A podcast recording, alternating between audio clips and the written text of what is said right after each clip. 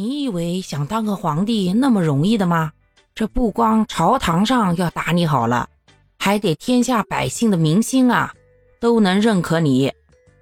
所以啊，武则天呢，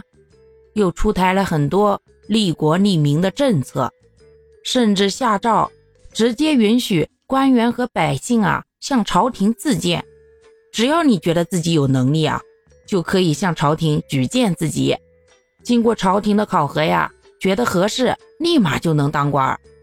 如果对朝政有什么不满或者建议的，也可以直接写信上书。如果觉得自己有什么冤屈的，也可以上报。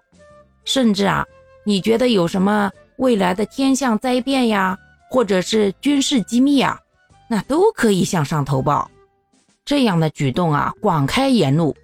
对于稳定当时的朝政起了重大的作用，同时呢，也让大部分的百姓呀，觉得自己的地位提高了呀，自己说的话呀，有可能就能被朝廷采纳呢。